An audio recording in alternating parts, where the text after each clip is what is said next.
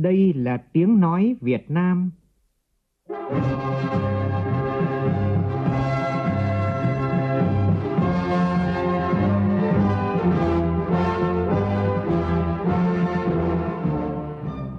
là tiếng nói Việt Nam phát thanh từ Hà Nội, thủ đô nước Cộng hòa xã hội chủ nghĩa Việt Nam.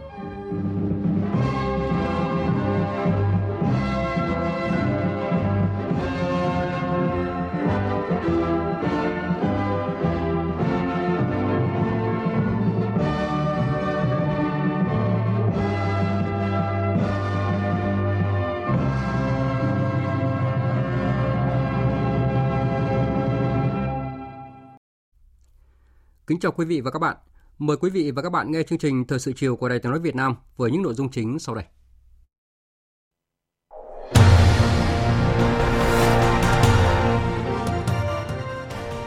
Chủ tịch nước Nguyễn Xuân Phúc kết thúc tốt đẹp chuyến thăm cấp nhà nước tới Vương quốc Campuchia. Phóng viên Đài Tiếng nói Việt Nam có bài viết về kết quả chuyến thăm này. Làm việc với lãnh đạo tỉnh Hưng Yên, Thủ tướng Phạm Minh Chính chỉ ra những lợi thế để Hưng Yên có thể tận dụng để phát triển toàn diện cả nông nghiệp, dịch vụ và nông nghiệp theo hướng hiện đại. Chủ tịch Quốc hội Vương Đình Huệ chủ trì phiên họp thứ tư của Ban chỉ đạo xây dựng các chuyên đề phân công cho Đảng đoàn Quốc hội thuộc đề án Chiến lược xây dựng và hoàn thiện nhà nước pháp quyền xã hội chủ nghĩa Việt Nam đến năm 2030, định hướng đến năm 2045. Không khí đón chào Giáng sinh và năm mới diễn ra rộn ràng tại nhiều địa phương với những lời cầu chúc một mùa Giáng sinh an lành, hạnh phúc và xua tan dịch bệnh. Trong phần tin quốc tế, Tổng thống Nga Vladimir Putin bắt đầu cuộc họp báo lớn thường niên lần thứ 18, nhấn mạnh thông điệp về giải quyết hòa bình các xung đột. Nhiều quốc gia áp đặt thêm các biện pháp hạn chế trong dịp nghỉ lễ cuối năm để ngăn chặn đà bùng phát của biến thể Omicron. Trong khi đó, AstraZeneca tuyên bố mũi tiêm vaccine thứ 3 của hãng này có hiệu quả đối với biến thể mới Omicron của virus SARS-CoV-2.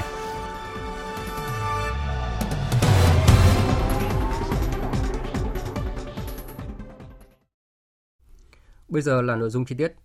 Thưa quý vị và các bạn, như Đài Tiếng nói Việt Nam đã đưa tin, chiều qua, Chủ tịch nước Nguyễn Xuân Phúc dẫn đầu đoàn đại biểu cấp cao Việt Nam đã về đến Hà Nội, kết thúc tốt đẹp toàn diện chuyến thăm cấp nhà nước Campuchia theo lời mời của Quốc vương Norodom Sihamoni.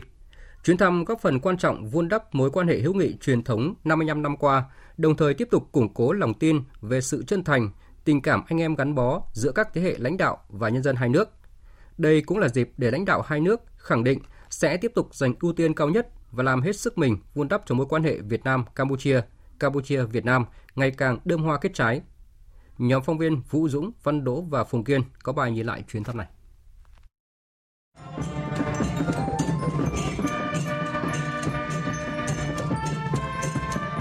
Coi trọng quan hệ đặc biệt về chuyến thăm của Chủ tịch nước ta Nguyễn Xuân Phúc,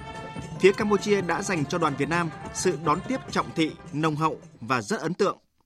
Phó Thủ tướng, Bộ trưởng Hoàng Cung cùng nhiều bộ trưởng, tướng lĩnh cấp cao công an, quân đội của Campuchia đón Chủ tịch nước từ sân bay Phnom Penh. Tại sân bay và các con đường lớn của thủ đô Phnom Penh, khu vực Đài Độc Lập đều được trang hoàng các hàng cờ lớn với nhiều quốc kỳ Việt Nam và Campuchia. Nhiều tấm biển lớn có hình ảnh Quốc vương Norodom Sihamoni và Chủ tịch nước ta Nguyễn Xuân Phúc cùng dòng chữ Tình đoàn kết hữu nghị Việt Nam Campuchia muôn năm. Dọc nhiều tuyến phố dẫn đến Hoàng Cung, đông đảo đại diện các tầng lớp nhân dân Campuchia cùng nhiều kiều bào ta trong tay cầm cờ Việt Nam và cờ Campuchia, hoa, ảnh của Chủ tịch nước Nguyễn Xuân Phúc và ảnh Quốc vương Norodom Sihamoni hân hoan chào đón đoàn Việt Nam.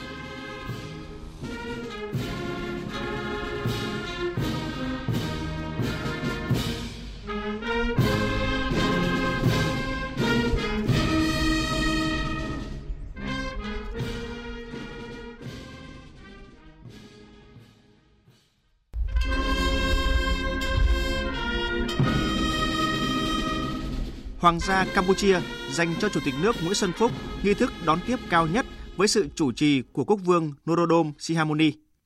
Chủ tịch Thượng viện Say Chum, Chủ tịch Quốc hội Heng Samrin, Samdech Techo Thủ tướng Hun Sen đã tiếp hội kiến Chủ tịch nước Nguyễn Xuân Phúc. Quốc vương Norodom Sihamoni bày tỏ: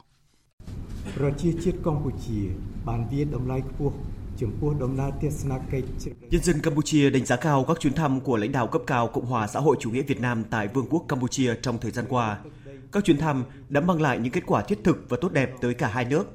Tôi tin tưởng rằng chuyến thăm lần này của Chủ tịch nước và đoàn đại biểu cấp cao Việt Nam sẽ góp phần quan trọng trong việc củng cố và tăng cường mối quan hệ hữu nghị truyền thống, hợp tác sâu sắc và toàn diện giữa hai nước Việt Nam và Campuchia. Tôi tin tưởng rằng mối quan hệ giữa hai nước ngày càng phát triển mạnh mẽ và gần gũi hơn nữa. Nhân dịp này, tôi xin gửi lời cảm ơn sâu sắc nhất tới nhà nước, chính phủ và nhân dân Việt Nam đã luôn ủng hộ và giúp đỡ Campuchia trong thời gian qua, cũng như hiện nay, góp phần đưa Campuchia ngày càng phát triển. Chủ tịch nước Nguyễn Xuân Phúc bày tỏ những cảm nhận về sự đón tiếp với tình cảm của những người anh em thân thiết gắn bó. Sự thân tình đã vượt lên trên những nghi lễ ngoại giao thông thường. Thủ tướng Hun Sen vui mừng đón Chủ tịch nước Nguyễn Xuân Phúc tới thăm nhà riêng và dùng cơm cùng gia đình, một cử chỉ thân thiện hiếm có trong quan hệ ngoại giao. Chúng ta thấy cái tình cảm của nhà vua, của Thái thượng hoàng, hoàng hậu Monique, Sihanouk đối với Việt Nam, đặc biệt là trong đó Thủ tướng Hun Sen, cái niềm tin về Việt Nam, cái mối quan hệ hữu nghị truyền thống toàn diện giữa Việt Nam và Campuchia nay còn được mở ra, nay còn được khẳng định và nay còn được thống nhất. Có thể nói từ cuộc hội kiến quốc vương đến cuộc họp hẹp của tập thể lãnh đạo CCP do Thủ tướng Hun Sen chủ trì cùng với phía Việt Nam và đặc biệt cuộc họp mở rộng giữa hai bên, chúng ta đã đưa ra rất nhiều vấn đề rất quan trọng và cơ bản vẫn chấp nhận một số kiến nghị quan trọng của chúng ta cũng như là các cái hoạt động khác ở Hội Thượng viện, ở Quốc hội, ở Hội hữu nghị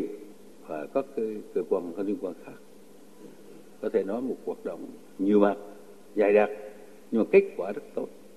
Và Thủ tướng Hun Sen là vô cùng phấn khởi về cái việc mà được nhận lời mời tới thăm nhà của Thủ tướng. Thì nói lên cái quan hệ ngày còn được tin tưởng hơn. Trên cơ sở niềm tin và tăng cường tình hữu nghị, Chủ tịch nước Nguyễn Xuân Phúc và Quốc vương Norodom Sihamoni khẳng định sẽ tiếp tục dành ưu tiên cao nhất và làm hết sức mình để vun đắp cho mối quan hệ Việt Nam-Campuchia, Campuchia-Việt Nam ngày càng đơm hoa kết trái. Với việc năm 2022 là năm hữu nghị Việt Nam Campuchia, Campuchia Việt Nam, hai nhà lãnh đạo nhất trí tiếp tục tổ chức các hoạt động có nhiều ý nghĩa để kỷ niệm 55 năm ngày thiết lập quan hệ ngoại giao giữa hai nước. Về trọng tâm hợp tác hai nước trong thời gian tới, Chủ tịch nước Nguyễn Xuân Phúc và Samdech Techo Thủ tướng Hun Sen cũng nhất trí đẩy mạnh kết nối hai nền kinh tế, cả kết nối cứng và kết nối mềm, nhất là giao thông vận tải, viễn thông, thương mại, đầu tư, tài chính, ngân hàng, nông nghiệp, du lịch, năng lượng và hợp tác giữa các tỉnh biên giới. Đặc biệt là nỗ lực sớm hoàn thành quy hoạch tổng thể kết nối hai nền kinh tế Việt Nam-Campuchia đến năm 2030. Thứ trưởng Bộ Ngoại giao Nguyễn Quốc Dũng tháp tùng Chủ tịch nước trong chuyến thăm đánh giá. Kết nối hai nền kinh tế thì trong đó có các cái thỏa thuận về thương mại đầu tư. Thương mại thì đã phát triển rất là cao. Đầu tư thì cũng rất là khuyến khích các doanh nghiệp của hai bên, nhất là của Việt Nam đầu tư vào Campuchia. Nhưng trong đó là cái lĩnh vực, đặc biệt là lĩnh vực giao thông vận tải. Việt Nam cũng sẽ sớm để hoàn thành cái đường cao tốc từ Bà Vẹt, Mộc Bài đến thành phố Hồ Chí Minh để kết nối thành một cái tuyến đường cao tốc từ thành phố Hồ Chí Minh cho đến Phnom Penh, rất là thuận lợi. Ngoài ra thì còn rất nhiều các cái dự án về kinh tế, về nông nghiệp khác nữa mà trên cơ sở là hai bên cùng trao đổi thỏa thuận để thống nhất cái phương hướng định hướng phát triển của các bên mang tính là kết nối, bổ trợ lẫn nhau. Điểm nhấn nữa trong chuyến thăm này là dưới sự chứng kiến của Chủ tịch nước Nguyễn Xuân Phúc và Thủ tướng Hun Sen, hai bên đã ký biên bản ghi nhớ về việc kết thúc đàm phán hoạt động thương mại biên giới Việt Nam-Campuchia và nhất trí tiến tới ký hiệp định này. Hai bên nhất trí giải quyết khoảng 16% đường biên giới trên đất liền chưa hoàn thành phân giới Cam Mốc, nhằm hướng tới hoàn thành xây dựng đường biên giới hòa bình, ổn định và hợp tác. Phối hợp ứng phó với đại dịch COVID-19 và phục hồi kinh tế, tiến tới công nhận lẫn nhau về hộ chiếu vaccine, để tạo thuận lợi cho việc đi lại cũng như sớm mở lại đường bay thẳng giữa hai nước. Tăng cường hợp tác trong năm 2022 khi Campuchia đảm nhiệm vai trò Chủ tịch ASEAN. Trong chuyến thăm, Chủ tịch nước Nguyễn Xuân Phúc và Thủ tướng Hun Sen cũng đã cùng chứng kiến lễ ký kết và trao 7 văn kiện hợp tác giữa các bộ ngành hai nước, cùng nhiều hợp đồng và thỏa thuận hợp tác kinh doanh giữa doanh nghiệp hai bên trong các lĩnh vực an ninh, quốc phòng, thương mại, giáo dục và đào tạo, tư pháp, v.v.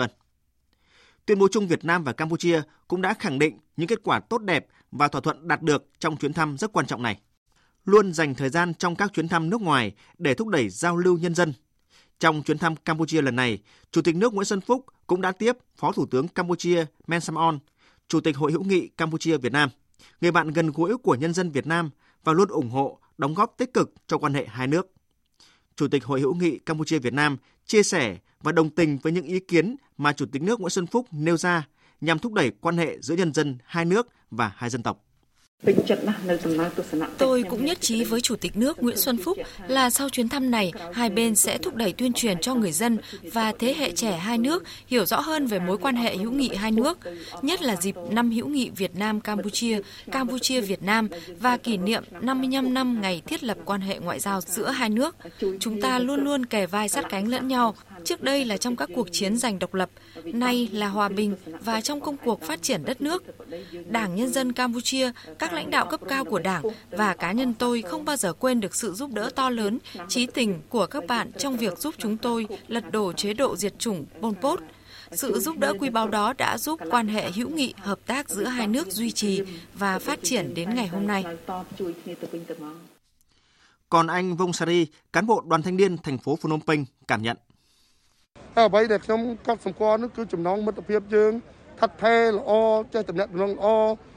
Tôi nhận thấy rằng mối quan hệ Việt Nam và Campuchia luôn gắn bó, gần gũi, là những người bạn, người láng giềng tốt, luôn kề vai sát cánh, chia sẻ cùng với nhau. Tôi được biết rằng trước đây ông Nguyễn Xuân Phúc là Thủ tướng Chính phủ và bây giờ làm Chủ tịch nước Việt Nam. Tôi nhận thấy đây là một nhà lãnh đạo tài năng của nhân dân Việt Nam. Chủ tịch nước có mối quan hệ tốt đẹp với các nước trong khu vực và thế giới, đặc biệt là với nhân dân Campuchia. Chúc cho mối quan hệ Việt Nam và Campuchia ngày càng phát triển bền vững. Trong chuyến thăm, Chủ tịch nước Nguyễn Xuân Phúc đã có cuộc gặp nói chuyện thân mật với đại diện cộng đồng người Khmer gốc Việt và doanh nghiệp Việt Nam đang đầu tư tại Campuchia. Điều này là nguồn khích lệ động viên rất lớn với bà con trong bối cảnh đang gặp nhiều khó khăn do tác động của COVID-19. Chủ tịch nước cho biết, cộng đồng người Việt Nam tại Campuchia luôn nhận được sự quan tâm nhất của Đảng, Nhà nước. Trong chuyến thăm này, Chủ tịch nước cũng đã đề nghị Thủ tướng Hun Sen tiếp tục quan tâm và tạo điều kiện thuận lợi hơn nữa cho cộng đồng người Việt Nam sinh sống và làm việc tại Campuchia, nhất là ở phương diện địa vị pháp lý. Chuyến thăm cấp nhà nước Campuchia của Chủ tịch nước Nguyễn Xuân Phúc và đoàn cấp cao Việt Nam thành công tốt đẹp, góp phần quan trọng tiếp tục củng cố và phát triển mối quan hệ láng giềng tốt đẹp, hữu nghị truyền thống, hợp tác toàn diện, bền vững lâu dài giữa hai nước. Quý vị và các bạn vừa nghe bài viết của nhóm phóng viên Đài Tiếng nói Việt Nam về kết quả chuyến thăm cấp nhà nước Campuchia của Chủ tịch nước Nguyễn Xuân Phúc và đoàn đại biểu cấp cao nước ta. Tiếp theo là các tin đáng chú ý khác. Nhân dịp Giáng sinh 2021 và chào đón năm mới 2022, sáng nay Chủ tịch nước Nguyễn Xuân Phúc đã đến thăm, tặng quà và chúc mừng lễ Thiên Chúa Giáng sinh Tòa Tổng giám mục Hà Nội và Ủy ban Đoàn kết Công giáo Việt Nam. Cùng đi có Chủ tịch Ủy ban Trung Mặt trận Tổ quốc Việt Nam Đỗ Văn Chiến và Trưởng ban Dân vận Trung ương Bùi Thị Minh Hoài. Tin của phóng viên Vũ Dũng. Thăm Tòa Tổng giám mục Hà Nội, Chủ tịch nước Nguyễn Xuân Phúc chúc Tổng giám mục Giuse Vũ Văn Thiên, Tổng giám mục Tổng giáo phận Hà Nội, Phó Tổng thư ký Hội đồng Giám mục Việt Nam, các vị linh mục, tu sĩ và đại diện các giáo xứ dòng tu của Tổng giáo phận Hà Nội đón một mùa Giáng sinh an lành, vui vẻ, tràn đầy hồng ân Thiên Chúa. Chủ tịch nước khẳng định Đảng, Nhà nước luôn đảm bảo quyền tự do tín ngưỡng của người dân thông qua hiến pháp và pháp luật. Chủ tịch nước tin tưởng với vai trò của mình, Tổng giám mục Giuse Vũ Văn Thiên sẽ tiếp tục chỉ dẫn, động viên, khích lệ đồng bào Công giáo xây dựng giáo phận ngày một phát triển, đóng góp ngày càng nhiều vào phát triển kinh tế xã hội của thành phố Hà Nội, của đất nước và thực hiện tốt chủ trương chính sách của Đảng, Nhà nước và địa phương. Thông qua đó đem lại cuộc sống an lành cho giáo dân và góp phần xây dựng thủ đô ngày càng văn minh, hiện đại. Cũng trong sáng nay đến thăm, chúc mừng Trung ương Ủy ban Đoàn kết Công giáo Việt Nam nhân dịp đón Giáng sinh năm nay, Chủ tịch nước Nguyễn Xuân Phúc chúc Linh mục Giuse Trần Xuân Mạnh, Phó Chủ tịch không chuyên trách Ủy ban Trung ương Mặt trận Tổ quốc Việt Nam, Chủ tịch Trung ương Ủy ban Đoàn kết Công giáo Việt Nam, các vị chức sắc, tu sĩ, tín hữu và đồng bào Công giáo cả nước, kiều bào Công giáo ở nước ngoài một mùa Giáng sinh an lành hạnh phúc và đón năm mới 2022 trong hồng ân của Thiên Chúa. Chủ tịch nước ghi nhận đánh giá cao các kết quả hoạt động của Ủy ban Đoàn kết Công giáo Việt Nam các cấp thời gian qua đã vận động đồng bào Công giáo phát huy tấm lòng tương thân tương ái, quyên góp hỗ trợ người dân vượt qua đại dịch COVID-19.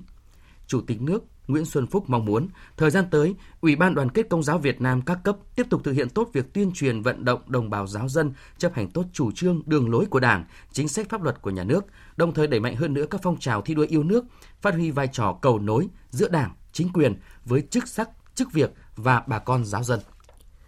Sáng nay, Chủ tịch nước Nguyễn Xuân Phúc dự lễ kỷ niệm 75 năm ngày báo Công an Nhân dân phát hành số đầu tiên, 40 năm ngày thành lập Nhà xuất bản Công an Nhân dân, 10 năm ngày phát sóng kênh truyền hình Công an Nhân dân và đón nhận huân chương lao động tặng thưởng các đơn vị. Phóng viên Việt Cường phản ánh. Những năm qua, báo chí cách mạng nói chung và báo chí xuất bản Công an Nhân dân nói riêng đã hoàn thành xuất sắc nhiệm vụ của mình, kịp thời tuyên truyền đường lối, chủ trương chính sách của Đảng, pháp luật của nhà nước, nghị quyết chỉ thị của Đảng ủy Công an Trung ương, Bộ Công an đến với nhân dân, phản ánh sinh động thực tiễn công tác chiến đấu của lực lượng Công an Nhân dân, đồng thời tổ chức đấu tranh phản bác các quan điểm sai trái thù địch, bảo vệ nền tảng tư tưởng của Đảng, bảo vệ chủ quyền quốc gia. Trong đó, báo Công an Nhân dân được xác định là một trong 6 cơ quan truyền thông chủ lực đa phương tiện của quốc gia. Nhà xuất bản Công an Nhân dân đứng trong top 5 của các nhà xuất bản trong cả nước. Truyền hình Công an Nhân dân là một trong 7 kênh tuyên truyền nhiệm vụ chính trị thông tin, tuyên truyền thiết yếu quốc gia, có chỉ số khán giả người xem đứng vào top đầu trong gần 200 kênh truyền hình của cả nước. Phát biểu tại lễ kỷ niệm, Chủ tịch nước Nguyễn Xuân Phúc nêu rõ, công cuộc đổi mới, xây dựng và bảo vệ đất nước đang đứng trước thời cơ thuận lợi và thách thức đan xen, đặt ra cho lực lượng Công an Nhân dân nhiệm vụ hết sức nặng nề.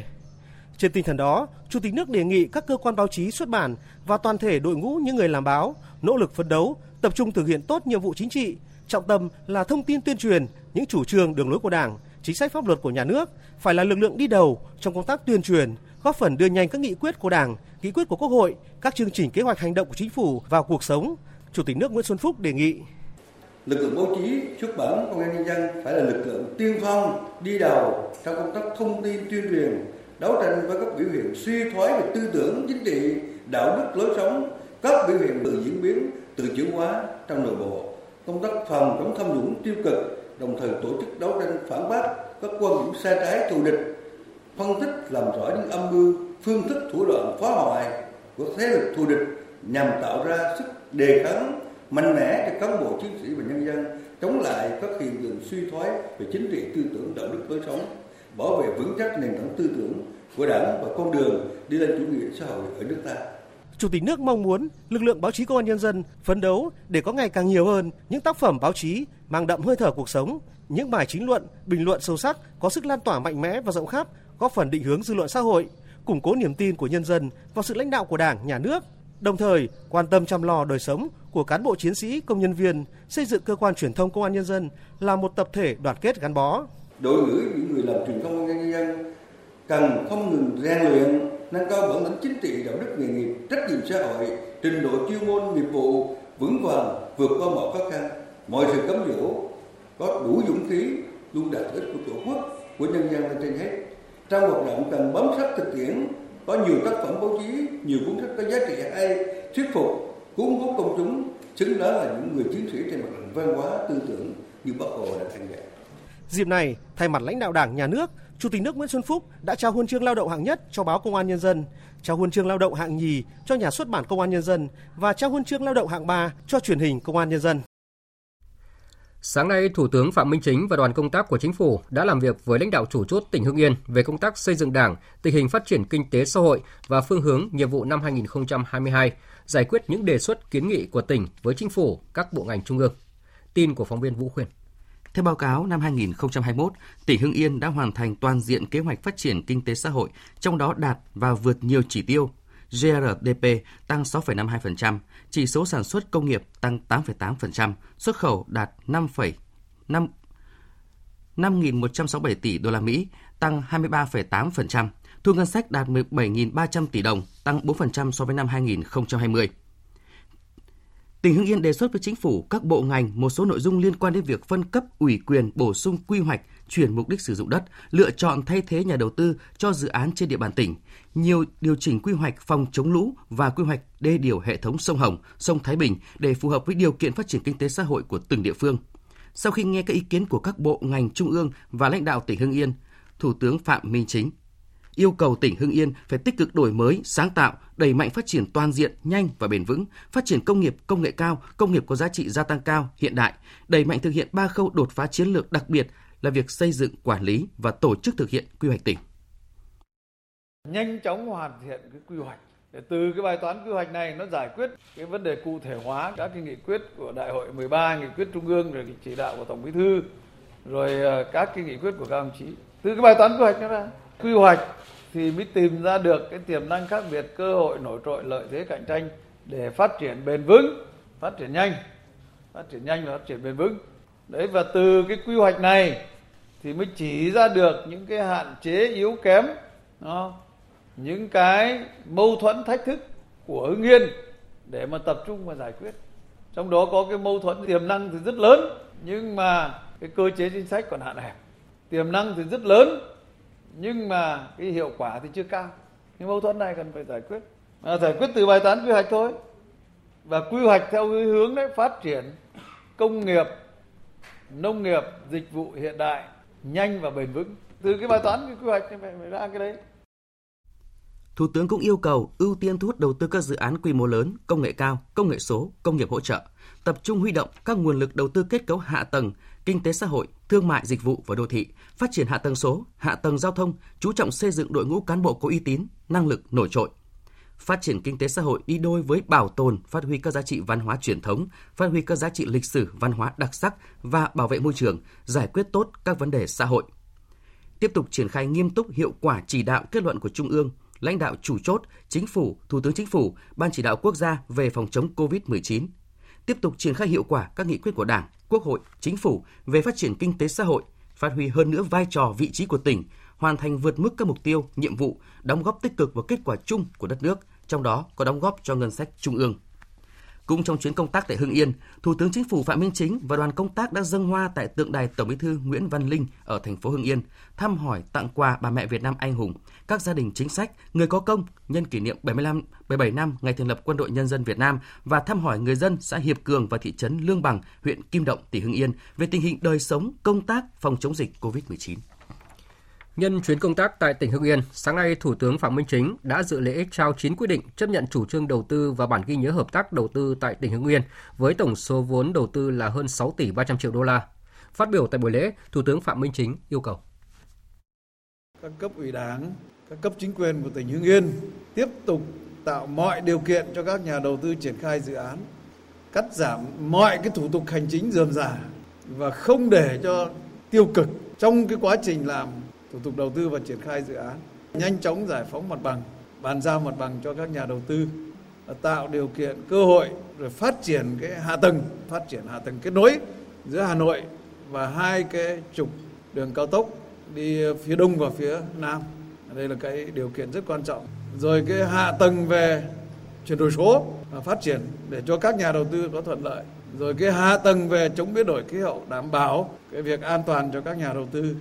Rồi góp phần đào tạo cái nguồn nhân lực cho các nhà đầu tư, rồi tạo điều kiện thuận lợi cho người dân ủng hộ các nhà đầu tư.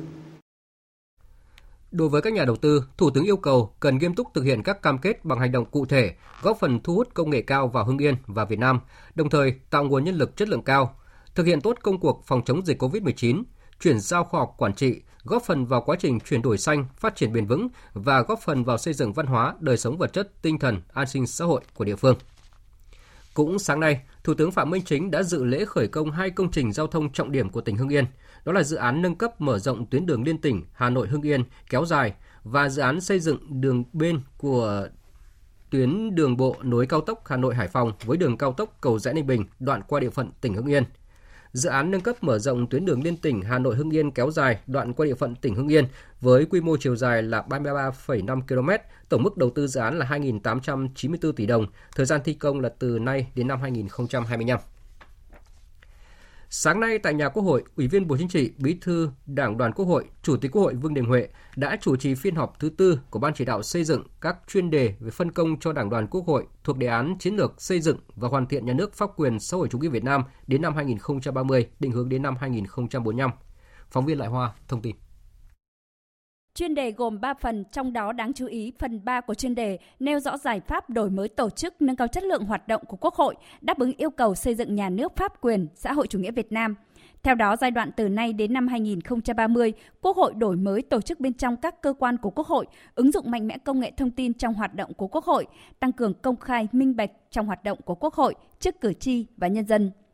Giai đoạn từ năm 2030 đến năm 2045, xây dựng tổ chức quốc hội khoa học, hiện đại, chuyên nghiệp, hiệu lực, hiệu quả, minh bạch, công khai, dân chủ, tăng số lượng đại biểu chuyên trách lên ít nhất 60% tổng số đại biểu quốc hội, đồng thời đổi mới về bầu cử để lựa chọn người có kinh nghiệm, uy tín, trình độ, nâng tuổi ứng cử đại biểu quốc hội. Quốc hội cũng sẽ nghiên cứu cơ chế kiểm soát quyền lực giữa cơ quan thực thi quyền lập pháp, hành pháp, tư pháp một cách hiệu quả, thiết thực. Tại phiên họp, các đại biểu đồng ý với đề xuất tỷ lệ đại biểu Quốc hội chuyên trách khóa 16 là 45%, định hướng đến năm 2045 là 60%. Tổng thư ký chủ nhiệm Văn phòng Quốc hội Bùi Văn Cường cho rằng hiện nay khóa 15 chúng ta tăng đến 40 và cũng xấp xỉ tiệm cận với cái số này. Nếu thời gian tới chúng ta tiếp tục đề xuất có thêm các đồng chí ở các địa phương, các cơ quan về tham gia vào các ủy ban để chúng ta tăng đủ 40% thì có căn cứ cho khóa 16 chúng ta tăng 45% và đến 2045 thì tăng 60% là phù hợp với cái thể chế chính trị của chúng ta.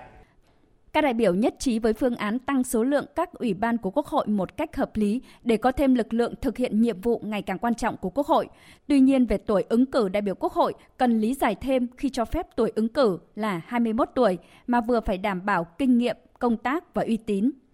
Tại phiên họp, Chủ tịch Quốc hội Vương Đình Huệ nhấn mạnh đây là một chuyên đề rất quan trọng nhằm đổi mới tổ chức, nâng cao chất lượng hoạt động của Quốc hội, đáp ứng yêu cầu xây dựng, hoàn thiện nhà nước pháp quyền xã hội chủ nghĩa Việt Nam. Chủ tịch Quốc hội gợi mở một số vấn đề cụ thể cần tiếp tục nghiên cứu như tính chuyên trách chuyên nghiệp của đại biểu Quốc hội, chế độ đại biểu, mức độ chuyên trách đến đâu cũng phải tính toán. Nếu mà ta xác định này thì không có cái điểm dừng. Để chế độ đại biểu mà, rồi vẫn còn đoàn đại biểu mà. Đại biểu thì về cơ cấu rồi vùng miền nó nghe là khác. Đương nhiên là phải nâng cao chất lượng đại biểu nhưng mà cái hướng chuyên nghiệp là hướng đến mức độ nào. Tăng tính chuyên nghiệp và chuyên trách như thế nào ở chỗ này. Tôi là chưa thấy có cơ sở khoa học thực tiễn nào để mình nói là nó là bao nhiêu phần trăm cả. Phải chăng là cái đề án của chúng ta, chuyên đề chúng ta phải giải quyết được cái việc này. Về trình độ năng lực báo cáo chứ đại biểu thì làm sao mà người ta đại biểu của cái vùng đó, làm sao mà đòi được như là bằng cái vùng khác được. Tất nhiên nó phải có được một cái chuẩn chung tối thiểu của đại biểu Quốc hội, nhưng mà cái chuẩn mực tối đa thì nó lại không hạn chế được. Chủ tịch Quốc hội lưu ý nghiên cứu cơ chế quyết định cơ cấu Hội đồng Dân tộc, các ủy ban của Quốc hội một cách hợp lý theo từng nhiệm kỳ. Tán thành với định hướng đề xuất là chuyển dần một số nhiệm vụ của Quốc hội cho Ủy ban Thường vụ Quốc hội, song cần lưu ý cần có biện pháp thuyết phục. Tiếp tục nghiên cứu thể chế tổng thư ký phù hợp thay vì thiết chế tổng thư ký gắn với chủ nhiệm Văn phòng Quốc hội. Chiều nay, làm việc với lãnh đạo chủ chốt của tỉnh Vĩnh Phúc về kết quả triển khai nghị quyết Đại hội Đảng toàn quốc lần thứ 13 và nghị quyết Đại hội Đảng bộ tỉnh Vĩnh Phúc lần thứ 17, Chủ tịch Quốc hội Vương Đình Huệ đánh giá, sau 25 năm, tỉnh Vĩnh Phúc đã vươn mình mạnh mẽ, trở thành điểm sáng về phát triển kinh tế xã hội, về thu hút đầu tư trong vùng kinh tế trọng điểm Bắc Bộ và trong cả nước. Nhiều chỉ tiêu, mục tiêu của tỉnh nằm trong tốp đầu của cả nước. Phóng viên Lại Hoa tiếp tục thông tin. Báo cáo tại buổi làm việc, Bí thư tỉnh ủy Vĩnh Phúc Hoàng Thị Thúy Lan cho biết, kinh tế của tỉnh luôn phát triển mạnh với tốc độ tăng trưởng ở mức cao, bình quân giai đoạn 1997-2021 tăng 13,42% một năm. GDP bình quân đầu năm 2021 đạt 114,3 triệu đồng, khoảng 4.800 đô la Mỹ. Vĩnh Phúc nằm trong nhóm các tỉnh có số thu ngân sách cao nhất cả nước. Năm 2021, mặc dù tác động của đại dịch COVID-19, nhưng tổng thu ngân sách của tỉnh vẫn đạt hơn 32.000 tỷ đồng. Tại buổi làm việc, Chủ tịch Quốc hội Vương Đình Huệ đánh giá cao, sau 25 năm, tỉnh Vĩnh Phúc đã vươn mình mạnh mẽ, trở thành điểm sáng về phát triển kinh tế xã hội, về thu hút đầu tư trong vùng kinh tế trọng điểm Bắc Bộ và trong cả nước. Nhiều chỉ tiêu, mục tiêu của tỉnh nằm trong top đầu của cả nước. Quy mô kinh tế đạt 136,2 nghìn tỷ đồng, tăng gấp 70 lần so với năm 1997. Với 8 dự án có vốn đầu tư nước ngoài, thì đến nay trên địa bàn tỉnh đã có 429 dự án FDI. Chủ tịch Quốc hội Vương Đình Huệ đề nghị tỉnh Vĩnh Phúc tiếp tục triển khai thực hiện hiệu quả nghị quyết Đại hội 13 của Đảng và nghị quyết Đại hội lần thứ 17 Đảng bộ, các chỉ thị nghị quyết quy định của Trung ương về xây dựng Đảng, tập trung thực hiện linh hoạt hiệu quả mục tiêu phòng chống dịch bệnh COVID-19, vừa phục hồi phát triển kinh tế xã hội, bảo vệ tối đa sức khỏe tính mạng của nhân dân, cùng với tập trung tháo gỡ khó khăn trong sản xuất kinh doanh, hỗ trợ hiệu quả người dân và doanh nghiệp, tận dụng mọi cơ hội để thúc đẩy phục hồi phát triển kinh tế xã hội và duy trì các động lực tăng trưởng trong dài hạn. Trên cơ sở nghị quyết Quốc hội, Chính phủ ban hành chắc chắn là nghị quyết 01 này, về kinh tế xã hội của năm ấy, rồi 2 chương trình tổng thể. Ngoài cái gói của Trung ương ra rồi, mà trên cái sườn đó tỉnh chúng ta bổ sung cụ thể hóa được vấn đề gì nữa. Một mặt là triển khai chính sách của Trung ương trên địa bàn. Và khác nữa là có thêm chương trình gì của tỉnh để mà phục vụ cho hai cái mục tiêu rất là quan trọng. Thì chúng tôi rất là đề nghị công chí rất là quan tâm vấn đề này. Cũng trong chiều nay, Chủ tịch Quốc hội Vương Đình Huệ đã dự lễ khởi công dự án Trung tâm Logistics ICD Vĩnh Phúc. Dự án với quy mô hơn 83 hectare, tổng vốn đầu tư 3.800 tỷ đồng. Đây là trung tâm ứng dụng công nghệ hiện đại, dùng robot để tự động hóa trong kho hàng cùng hệ thống điều khiển bằng máy tính điện tử hiện đại. Ngay sau đó, Chủ tịch Quốc hội Vương Đình Huệ cùng các đại biểu đã cắt băng khánh thành tổ hợp khách sạn và trung tâm hội nghị quốc tế FLC Vĩnh Phúc. Với sức chứa 2.000 khách sạn và hợp phần khách sạn 5 sao, đây là một trong những công trình hội nghị có quy mô hàng đầu của miền Bắc.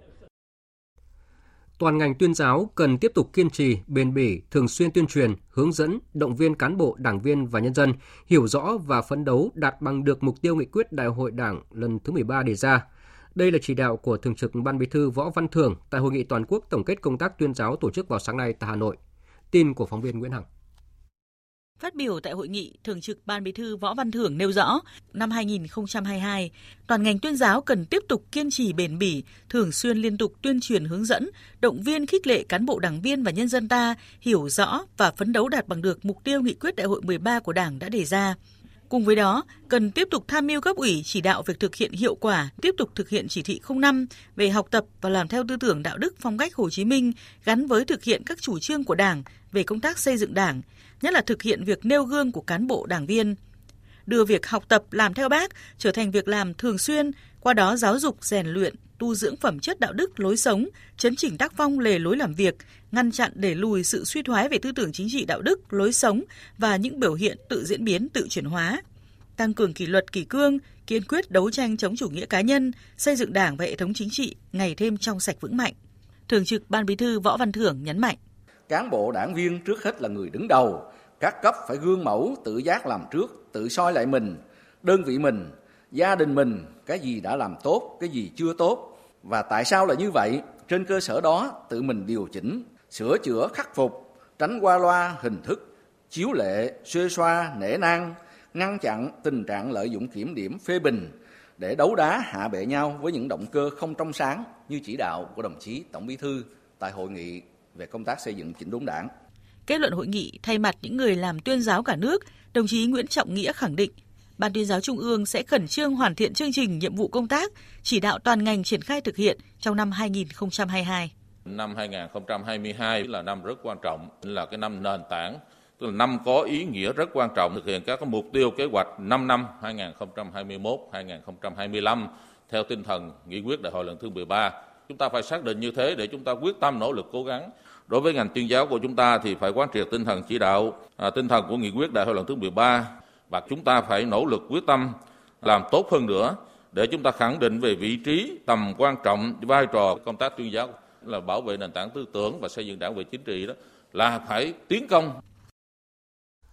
Đảng ủy khối các cơ quan trung ương hôm nay cũng đã tổ chức hội nghị tổng kết công tác năm nay, triển khai nhiệm vụ năm tới. Đồng chí Trương Thị Mai, Ủy viên Bộ Chính trị, Bí thư Trung ương Đảng, Trưởng ban Tổ chức Trung ương dự và phát biểu chỉ đạo hội nghị. Phóng viên Minh Hường thông tin. Đảng bộ khối cơ quan trung ương nhận định tình hình quốc tế trong nước có những thuận lợi khó khăn thách thức đan xen, nhưng khó khăn nhiều hơn tác động đến việc thực hiện nhiệm vụ chính trị và công tác xây dựng Đảng trong Đảng bộ khối. Phát biểu tại hội nghị, đồng chí Trương Thị Mai, Ủy viên Bộ Chính trị, Bí thư Trung ương Đảng, Trưởng ban Tổ chức Trung ương đề nghị cần nhanh chóng khắc phục những vấn đề tồn tại trong chỉ đạo tổ chức hoạt động. Khẳng định Đảng ủy khối các cơ quan trung ương có vị trí vai trò quan trọng, đồng chí Trương Thị Mai nêu 3 vấn đề trọng tâm cần thực hiện trong năm tới, trong đó đặc biệt là nâng cao nhận thức trách nhiệm của cán bộ đảng viên trong thực hiện các nhiệm vụ chính trị cũng như công tác xây dựng Đảng. Đối với Đảng ủy này thì vấn đề quan tâm số 1 vẫn là phải tiếp tục nâng cao nhận thức trách nhiệm của cán bộ đảng viên và phải nêu cao cái tinh thần gương mẫu theo các quy định của Đảng và nhất là trách nhiệm của người đứng đầu. Người đứng đầu ở đây bao gồm là người đứng đầu của tổ chức Đảng và người đứng đầu của các cơ quan. Và các tổ chức Đảng là cũng phải nêu cao nhận thức trách nhiệm, sự gương mẫu của cán bộ đảng viên, nhất là của người đứng đầu, của cán bộ lãnh đạo quản lý.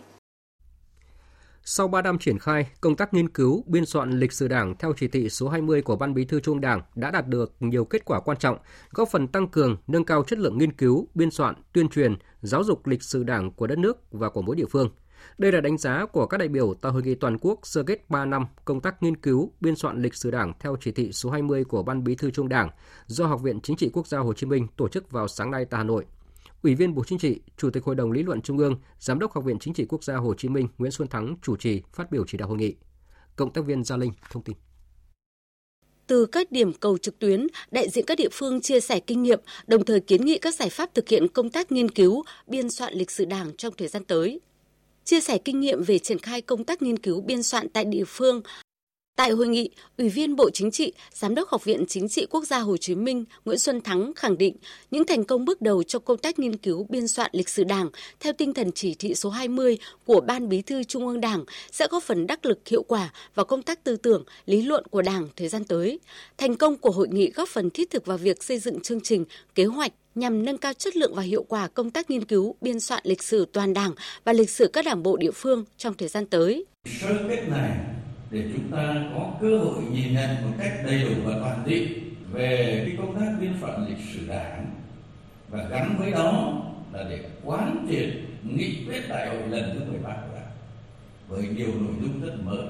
trong đó là quan điểm chỉ đạo, tầm nhìn và định hướng có nhiều nội dung liên quan đến công tác biên soạn lịch sử Đảng. Trong biên soạn này phải có kế hoạch chương trình cho cả nhiệm kỳ và cho từng năm. Từ cái biên soạn lịch sử Đảng từ trung ương thì các địa phương đến cơ sở cái khung này phải có những cái hướng dẫn cụ thể để triển khai để đảm bảo cái tính đồng bộ. Thưa quý vị và các bạn, Giáng sinh năm nay diễn ra trong bối cảnh dịch Covid-19 diễn biến phức tạp. Vì vậy, tại các xứ đạo của tỉnh An Giang, nhiều tổ chức lễ đơn giản tiết kiệm hơn so với những năm trước. Chính quyền địa phương đã phối hợp với các đơn vị linh mục, mục sư, chức sắc nhắc nhở bà con giáo dân đón lễ Giáng sinh đảm bảo tốt cho việc phòng chống dịch. Phóng viên Phan Ánh có ghi nhận tại tỉnh An Giang. Tại huyện Châu Thành, tỉnh An Giang là địa phương có đông đồng bào Công giáo sinh sống. Trước tình hình dịch COVID-19 vẫn diễn biến phức tạp, để các hoạt động tôn giáo trong lễ Giáng sinh được an toàn, các giáo xứ đều tổ chức gọn nhẹ, đơn giản, tiết kiệm, rút ngắn thời gian và hạn chế số lượng người tham dự. Đồng thời, các linh mục, chức sắc tại các cơ sở tôn giáo trên địa bàn huyện đều hướng dẫn giáo dân tự trang trí tiểu cảnh tại nhà, dọn dẹp vệ sinh đường làng, ngõ xóm. Đến dự thánh lễ hay là sinh hoạt vấn đề tôn giáo thì cũng phải áp dụng biện pháp 5K của Bộ Y tế. Người dân nào có biểu hiện về sức khỏe thì ở nhà thực hiện thánh lễ qua TV hoặc Internet. Linh mục Hoàng Ngọc Minh, chánh xứ giáo xứ An Châu, huyện Châu Thành chia sẻ. Tình hình năm nay dịch thì diễn biến rất là phức tạp, cho nên thì giáo xứ cũng rất là lo lắng. Thì cùng bàn với Hội đồng Mục vụ thì năm nay tổ chức thì nói chung là ngắn gọn và đơn giản lại, và sẽ bảo đảm vấn đề là 5K. Rồi vấn đề bà con tham dự thánh lễ thì cũng chắc cũng sẽ hạn chế hơn so với mọi năm, và cũng kêu gọi đó là nên tham dự thánh lễ online. Huyện Châu Thành, tỉnh An Giang có khoảng 10 nhà thờ tập trung ở thị trấn An Châu, xã Vĩnh Bình, An Hòa, Cần Đăng. Hàng năm vào dịp lễ Giáng sinh, tại các nhà thờ có rất nhiều người dân và giáo dân đến tham quan dự lễ. Để niềm vui của người dân được trọn vẹn trong đêm Giáng sinh, Công an huyện Châu Thành đã lên phương án, chuẩn bị nhân lực, phương tiện sẵn sàng nhiệm vụ bảo đảm an ninh trật tự tại các nơi tổ chức sự kiện lễ Giáng sinh. Thượng tá Phan Thành Liêm, Phó trưởng Công an huyện Châu Thành cho biết. Chúng tôi tập trung cho công tác nắm tình hình, công tác quản lý địa bàn, đối tượng, tổ chức tấn công trấn áp các loại tội phạm. Trong cái dịp này thì tập trung tội phạm hình sự thì tập trung cái số cướp giật, trộm cắp, ma túy. Chúng tôi cũng động viên giáo dục bà con phải chấp hành nghiêm trật tự an toàn giao thông. Trong công tác phòng chống Covid thì chúng tôi cũng tổ chức tuần tra, kiểm tra để xử lý nghiêm các cái trường hợp mà vi phạm, để cho bà con giáo dân đón Noel vui tươi, hạnh phúc và an lành.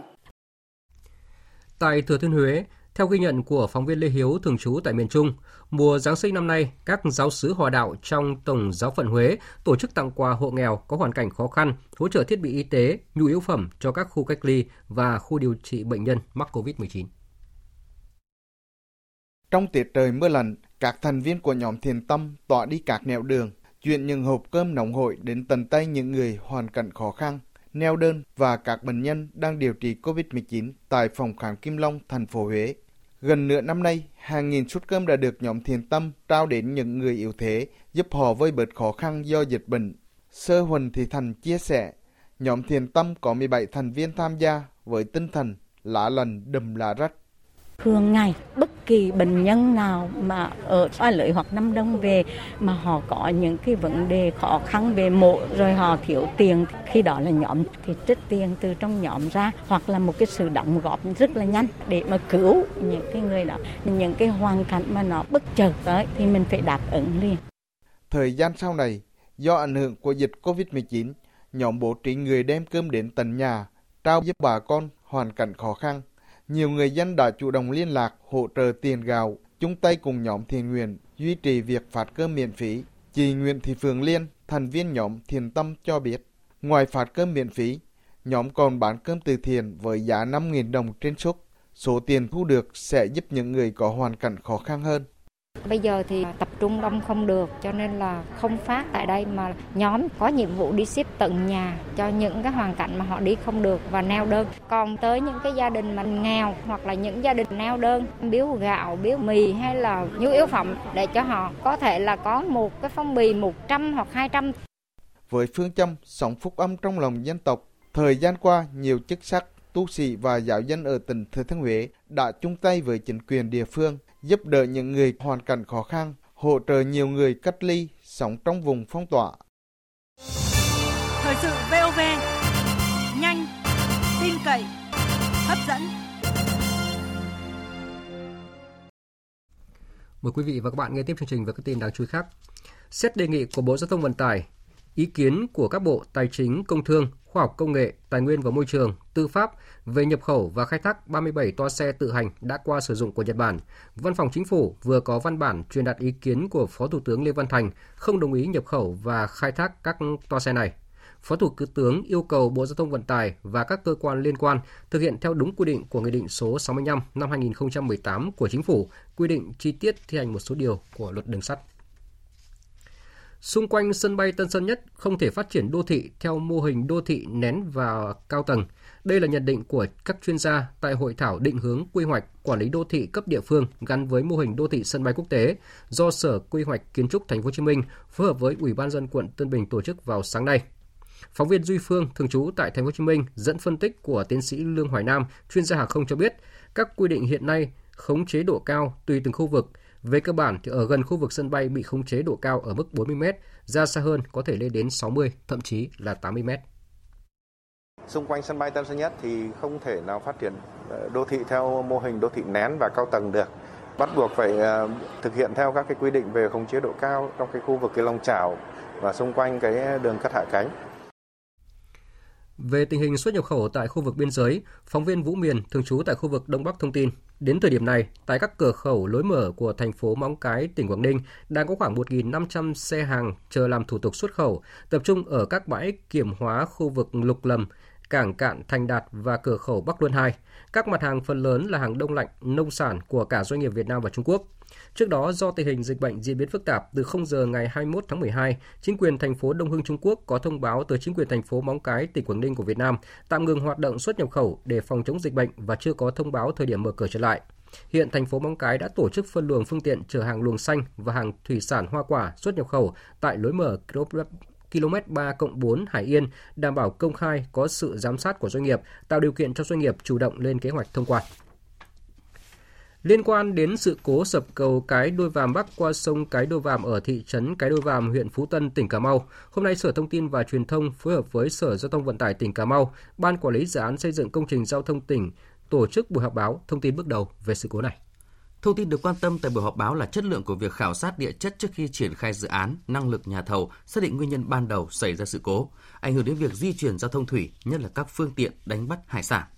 Tuy nhiên, vấn đề quan trọng là xác định ban đầu nguyên nhân gây nên sự cố công trình thì cả Sở Giao thông Vận tải, Ban Quản lý Dự án Xây dựng Công trình Giao thông tỉnh Cà Mau đều cho rằng chưa có nhận định. Cầu Bắc qua sông Cái Đôi Vàm là công trình giao thông cấp 3, chủ đầu tư là Ban Quản lý Dự án Xây dựng Công trình Giao thông Cà Mau với tổng mức đầu tư dự án là hơn 70 tỷ đồng, giá trị dự toán xây dựng công trình là 37,3 tỷ đồng từ nguồn ngân sách của tỉnh. Trước khi xảy ra sự cố sập cầu, công trình đã cơ bản hoàn thành các hạng mục chính, đang trong quá trình thi công hoàn thiện phần còn lại để nghiệm thu đưa vào sử dụng. Theo Đài khí tượng thủy văn tỉnh Lào Cai, do ảnh hưởng của không khí lạnh nên 2 ngày qua đỉnh núi Phan Xipang lạnh rét dưới 0 độ C khiến nước ngoài trời đóng thành một lớp váng băng. Đây là đợt nước đóng băng đầu tiên xuất hiện trên đỉnh núi Phan Xipang kể từ đầu mùa đông đến nay. Trong khi đó, thì chiều nay, Trung tâm Dự báo Khí tượng Thủy văn Quốc gia cảnh báo về một đợt rét đậm, rét hại trên diện rộng sắp diễn ra ở phía Bắc nước ta, kéo dài từ sau lễ Giáng sinh tới Tết Dương lịch 2022. Nhiệt độ thấp nhất phổ biến từ 10 đến 13 độ, vùng núi từ 4 đến 7 độ, vùng núi cao có khả năng xảy ra mưa tuyết và băng giá. Tại Hà Nội thì những ngày sắp tới nền nhiệt cũng chỉ từ 10 đến 13 độ C.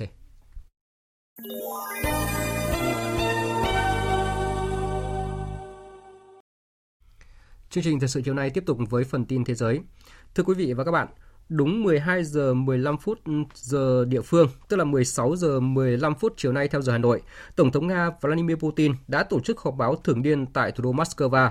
Dịch COVID-19, tác động kinh tế cũng như là căng thẳng giữa Nga và phương Tây được truyền thông đặc biệt quan tâm tại cuộc họp báo này. Biên tập viên Phạm Hà thông tin chi tiết. Trong các vấn đề đối nội của nước Nga, dịch COVID-19 và những tác động kế hoạch phục hồi sau đại dịch được các nhà báo đặc biệt quan tâm, đặc biệt trong bối cảnh khủng hoảng COVID-19 ảnh hưởng không chỉ đối với nước Nga mà còn đối với cả thế giới.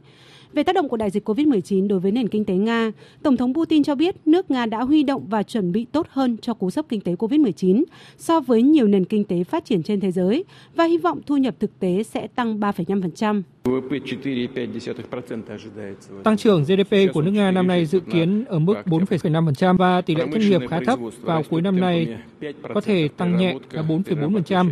Đây là các chỉ số khá tốt đối với một nền kinh tế nói chung. Năm nay, chính sách đối ngoại của nước Nga rất được chú ý do hàng loạt các vấn đề như Ukraine, lo ngại về việc Mỹ và NATO tăng cường sức mạnh quân sự sát biên giới với Nga, với những cảnh báo đỏ được các bên đưa ra. Tổng thống Putin khẳng định Nga không mong muốn xung đột với Ukraine và muốn giải quyết cuộc khủng hoảng một cách hòa bình. Mới nhất là việc Nga đưa ra đề xuất an ninh 8 điểm nhằm hạ nhiệt căng thẳng với phương Tây. Tổng thống Putin khẳng định có nhiều phản ứng tích cực từ các bên. Quả bóng đang ở chân các nước phương Tây. Các cuộc đàm phán với Mỹ đầy hứa hẹn. Nhìn chung chúng tôi nhận thấy một phản ứng tích cực. Họ đã sẵn sàng cho các cuộc đàm phán mới vào đầu năm. Đại diện của cả hai bên đã được chỉ định. Tổng thống Nga cũng bác bỏ cáo buộc của Ukraine và Mỹ rằng nước này đang chuẩn bị một cuộc tấn công quân sự Ukraine với việc huy động binh lính ở khu vực biên giới. Tuy nhiên, Tổng thống khẳng định cần cam kết an ninh từ các nước phương Tây. Các nhà đàm phán của Ukraine, Nga cùng Tổ chức An ninh và Hợp tác châu Âu vừa nhất trí khôi phục hoàn toàn lệnh ngừng bắn giữa các lực lượng của chính phủ Ukraine và lực lượng đòi độc lập ở miền đông của nước này. Tình hình dịch COVID-19 tại nhiều quốc gia đang diễn biến rất nghiêm trọng. Tại nước láng giềng Trung Quốc, cố đô Tây An, nơi sinh sống của khoảng 13 triệu dân, đã thắt chặt kiểm soát đi lại và đóng cửa các khu dân cư. Trong khi đó, thì Đông Hưng, thành phố giáp với Móng Cái của nước ta, vừa yêu cầu người dân ở trong nhà vì dịch bệnh. Còn tại châu Âu, trong bối cảnh chỉ còn một ngày nữa là đến lễ Giáng sinh, nhưng số ca mắc COVID-19 tiếp tục tăng mạnh, đặc biệt là ở Pháp và Anh. Nhiều nước đã cân nhắc áp đặt thêm các biện pháp hạn chế trong dịp lễ hội cuối năm này. Phóng viên Mạnh Hà, thường trú tại Pháp, đưa tin. Theo cơ quan y tế Công Pháp, số ca mắc COVID-19 hôm qua tiếp tục tăng lên hơn 84.000 trường hợp. Số ca nhiễm sẽ vượt mốc 100.000 ca vào cuối tháng này do khả năng lây lan mạnh của biến thể Omicron. Bộ trưởng Y tế Pháp ông Olivier Véran đề xuất biện pháp kiểm tra thẻ căn cước tại các nhà hàng, quán bar để chống tình trạng sử dụng giấy thông hành y tế giả sau khi đã phát hiện 182.000 trường hợp gian lận kể từ mùa hè vừa qua. Bộ Lao động Pháp kêu gọi các doanh nghiệp áp dụng làm việc từ xa từ 3 đến 4 ngày một tuần ngay sau kỳ nghỉ lễ và sẽ tăng cường thanh tra việc tuân thủ các quy định phòng ngừa y tế. Nước Anh hôm qua cũng ghi nhận con số kỷ lục kể từ đầu mùa dịch với hơn 106.000 ca nhiễm mới. Thủ tướng Anh ông Boris Johnson tuyên bố sẽ tái áp đặt một số biện pháp hạn chế như bắt buộc mang khẩu trang, làm việc từ xa. Tại Bỉ, sau khi ghi nhận 27% số ca nhiễm COVID-19 mới là do biến thể Omicron, Thủ tướng Bỉ Alexander Khoo tuyên bố sẽ dừng tất cả các sự kiện và hoạt động diễn ra trong nhà như rạp chiếu phim, trình diễn nghệ thuật, các hội nghị kể từ Chủ nhật tới. Tây Ban Nha yêu cầu người dân bắt buộc mang khẩu trang nơi công cộng kể từ ngày hôm nay. Các nước như Thụy Điển, Phần Lan, Đan Mạch, Bồ Đào Nha, Ireland, Ship, Estonia, Italia, Hy Lạp và Áo yêu cầu khách du lịch đến từ châu Âu kể từ đầu tuần tới phải có giấy xét nghiệm âm tính ngay cả khi đã tiêm đầy đủ 2 mũi vaccine. Trong bối cảnh nhiều nước ráo riết triển khai mũi tiêm vaccine tăng cường để ngăn không cho hệ thống y tế rơi vào tình trạng quá tải, Tổng giám đốc Tổ chức Y tế Thế giới Tedros Ghebreyesus vừa cảnh báo nguy cơ do những nước tích trữ vaccine có thể làm kéo dài hơn nữa đại dịch. Khó có thể hiểu được tại sao sau một năm kể từ khi những vaccine đầu tiên được sử dụng, 3/4 nhân viên y tế ở châu Phi vẫn chưa được tiêm chủng. Chúng ta sẽ có đủ nguồn cung để tiêm chủng cho toàn bộ dân số trưởng thành trên toàn cầu và những người có nguy cơ cao ngay vào quý đầu tiên của năm sau. Tuy nhiên, các dự báo cũng cho thấy chỉ sau năm 2022, nguồn cung mới đủ để sử dụng rộng rãi để tiêm tăng cường cho tất cả người lớn. Trong khi đó, hôm nay, hãng dược phẩm AstraZeneca tuyên bố liệu trình 3 liều vaccine COVID-19 của hãng này có hiệu quả chống lại biến thể Omicron của virus SARS-CoV-2. Dù kết quả nghiên cứu ban đầu là tích cực, song AstraZeneca cho biết công ty này đang phối hợp với các đối tác tại Đại học Oxford để sản xuất một loại vaccine dành riêng cho biến thể Omicron. Tồn kho dầu của Mỹ giảm, sự chuyển đổi nhiên liệu từ khí đốt sang các sản phẩm dầu thô đã đẩy giá dầu sáng nay tăng vọt mốc $75 một thùng. Bước sang năm mới 2022 thì các chuyên gia thế giới nhận định là biến thể mới của virus SARS-CoV-2 và lạm phát sẽ tiếp tục là hai yếu tố gây biến động thị trường năng lượng thế giới. Tổng hợp của biên tập viên Phạm Hà. Trên sàn New York đầu giờ sáng nay theo giờ Việt Nam, giá dầu thô ngọt nhẹ của Mỹ giao tháng 2 năm 2022 ở mức $73,03 một thùng, tăng 0,37%. Còn giá dầu Brent giao tháng 2 năm 2022 duy trì ở mức $75,29 một thùng, tăng 1,77%, vượt mốc $75 một thùng.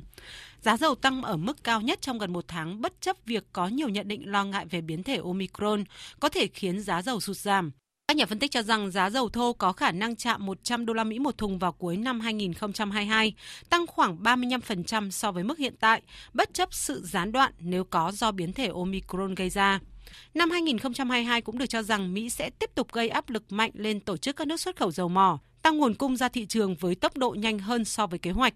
Tuy nhiên, nhiều khả năng OPEC cộng sẽ bảo vệ giá dầu bằng việc tăng cung nhỏ giọt để giữ tồn kho ở mức thấp, cân bằng thị trường và quản lý tốt nguồn dự trữ. Các chuyên gia dự báo cuộc họp sắp tới vào ngày 4 tháng 1 sẽ không có sự thay đổi nào trong kế hoạch của OPEC cộng. Vừa rồi là các tin thời sự quốc tế. Tiếp tục chương trình Thời sự chiều nay là trang tin thể thao.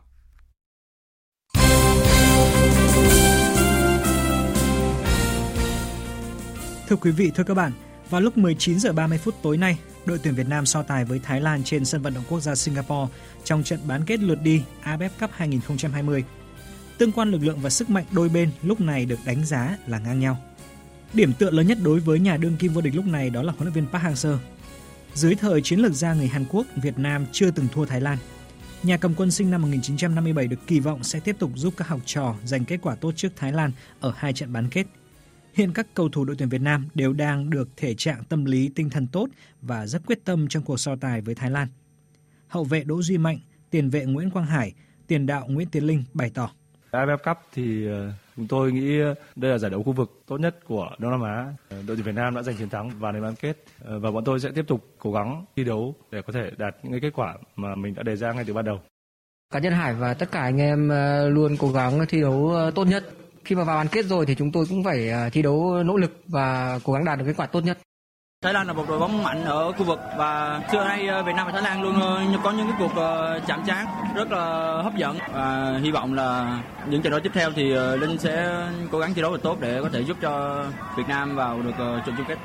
Về phía các chuyên gia, nhà báo Minh Hải tin rằng đội tuyển Việt Nam sẽ chơi hay và giành được kết quả tốt ở trận đối đầu với Thái Lan. Mình nghĩ là Việt Nam gặp Thái Lan vào thời điểm này là tốt nhất bởi vì là chúng ta gặp Thái Lan khi mà họ đang hơi bị chệch choạc. Khi mà chúng ta đá với Thái Lan thì chắc chắn là chúng ta sẽ đánh giá đội bạn ở một cái tầm mạnh hơn. Cho nên là chúng ta sẽ đá giống như kiểu gặp Nhật Bản hay là Ả Rập Xê Út. Việt Nam sẽ chơi phòng ngự phản công. Mình tin vào huấn luyện viên Park Hang-seo, tin vào năng lực của anh em cầu thủ. Mình nghĩ là Việt Nam sẽ vượt qua Thái Lan nhưng mà chúng ta sẽ vượt qua bằng tình huống chứ không phải bằng thế trận. Mình rất tin là trận đấu với Thái Lan Việt Nam sẽ chơi tốt hơn. Và mình tin là trận đấu với Thái Lan mọi thứ sẽ rất là ổn. Còn huấn luyện viên trưởng câu lạc bộ Viettel Trương Việt Hoàng, người từng ghi bàn giúp Việt Nam thắng đậm Thái Lan 3-0 ở bán kết AFF Cup 1998 cho rằng thầy Bắc là một huấn luyện viên cực kỳ giỏi về vấn đề làm việc tâm lý và chuẩn bị cho các trận đấu. Tôi nghĩ là thầy sẽ tìm được ra cái phương án để trận bán kết chúng ta thi đấu với Thái Lan như thế nào và thầy sẽ làm được cho các cầu thủ khi đã vào sân tất cả cùng vào chiến đấu để chúng ta giành được cái chiến thắng. Thế hệ các em từ năm 2008 đến bây giờ thì hầu như chúng ta có tôn trọng đội tuyển Thái Lan nhưng mà các bạn ấy thi đấu rất trực cảm, rất tự tin, rất thanh thoát. Cái đấy là cái điều đáng mừng với thế hệ cầu thủ bây giờ. Trong khi đội tuyển quốc gia đang chinh phục AFF Cup tại Singapore, thì ở trong nước các câu lạc bộ tiếp tục chuẩn bị cho mùa giải mới 2022. Câu lạc bộ Hải Phòng đã chiêu mộ nhiều nhân tố mới. Huấn luyện viên Chu Đình Nghiêm đã rất chú trọng tới việc xây dựng hàng phòng ngự. Trung vệ Bùi Tiến Dụng được đưa về từ SHB Đà Nẵng nằm trong kế hoạch đó. Cầu thủ sinh năm 1998 chia sẻ khi gia nhập đội bóng mới. Em thấy thì năm nay mọi cái thay đổi rất là nhiều. Từ con người tới các chế độ của cầu thủ ở Hải Phòng em thấy thay đổi rất nhiều. Và theo như em thấy hiện tại thì mọi cái vẫn đang rất là ổn. Em nghĩ cái khó khăn lớn nhất của em chắc có lẽ là khả năng hòa nhập. Tại vì em cũng ở Đà Nẵng tới 5 năm rồi. Và bây giờ là một môi trường mới thì em sẽ phải bắt đầu lại từ đầu. Mục tiêu của bản thân thì em sẽ cố gắng hoàn thiện mình hơn, thi đấu và cống hiến tốt cho câu lạc bộ. Dự báo thời tiết. Phía Tây Bắc Bộ có mưa vài nơi, sáng sớm có sương mù và sương mù nhẹ rải rác, trưa chiều trời nắng, gió nhẹ, đêm và sáng trời rét, nhiệt độ từ 13 đến 26 độ, vùng núi có nơi dưới 10 độ. Phía Đông Bắc Bộ có mưa nhỏ vài nơi, sáng sớm có sương mù và sương mù nhẹ rải rác, trưa chiều trời nắng, gió nhẹ, đêm và sáng trời rét, nhiệt độ từ 15 đến 26 độ, vùng núi cao có nơi dưới 10 độ. Khu vực Thanh Hóa đến Thừa Thiên Huế nhiều mây, có mưa vài nơi, sáng sớm có sương mù và sương mù nhẹ rải rác, trưa chiều trời nắng, đêm và sáng trời rét, nhiệt độ từ 15 đến 26 độ. Khu vực từ Đà Nẵng đến Bình Thuận nhiều mây, đêm và sáng có mưa, mưa rào rải rác, gió Bắc đến Đông Bắc cấp 2 đến cấp 3, phía Bắc đêm và sáng trời lạnh, nhiệt độ từ 20 đến 31 độ. Tây Nguyên nhiều mây, có mưa rào và dông vài nơi, ngày nắng, gió Đông đến Đông Bắc cấp 2 đến cấp 3, trong mưa dông có khả năng xảy ra lốc sét và gió giật mạnh, nhiệt độ từ 17 đến 29 độ, có nơi dưới 16 độ. Nam Bộ nhiều mây, có mưa rào và dông vài nơi, ngày nắng, gió Đông đến Đông Bắc cấp 2 đến cấp 3, trong mưa dông có khả năng xảy ra lốc sét và gió giật mạnh, nhiệt độ từ 23 đến 32 độ. Khu vực Hà Nội có mưa nhỏ vài nơi, sáng sớm có sương mù và sương mù nhẹ, trưa chiều trời nắng, gió nhẹ, đêm và sáng trời rét, nhiệt độ từ 16 đến 25 độ. Dự báo thời tiết biển, Vịnh Bắc Bộ, vùng biển từ Quảng Trị đến Quảng Ngãi, vùng biển từ Bình Định đến Ninh Thuận và vùng biển từ Bình Thuận đến Cà Mau có mưa rào và dông vài nơi, tầm nhìn xa trên 10 km, gió Đông Bắc đến Đông cấp 3 đến cấp 4. Vùng biển từ Cà Mau đến Kiên Giang có mưa rào và dông rải rác, tầm nhìn xa trên 10 km, giảm xuống từ 4 đến 10 km trong mưa, gió Đông cấp 3. Khu vực Bắc Biển Đông, khu vực quần đảo Hoàng Sa thuộc thành phố Đà Nẵng có mưa vài nơi, tầm nhìn xa trên 10 km, gió Đông Bắc cấp 4 đến cấp 5. Khu vực Nam Biển Đông và khu vực quần đảo Trường Sa thuộc tỉnh Khánh Hòa có mưa rào và dông rải rác. Trong mưa dông có khả năng xảy ra lốc xoáy và gió giật mạnh, tầm nhìn xa trên 10 km, giảm xuống từ 4 đến 10 km trong mưa, gió Đông Bắc cấp 3 đến cấp 4. Vịnh Thái Lan có mưa rào và dông rải rác, tầm nhìn xa trên 10 km, giảm xuống từ 4 đến 10 km trong mưa, gió nhẹ. Thông tin dự báo thời tiết vừa rồi đã kết thúc chương trình Thời sự chiều nay của Đài Tiếng nói Việt Nam. Chương trình do các biên tập viên Nguyễn Cường, Hải Quân và Tu Hòa thực hiện với sự tham gia của phát thanh viên Sơn Tùng và kỹ thuật viên Thu Hằng. Chịu trách nhiệm nội dung Nguyễn Vũ Duy. Cảm ơn quý vị và các bạn đã dành thời gian lắng nghe.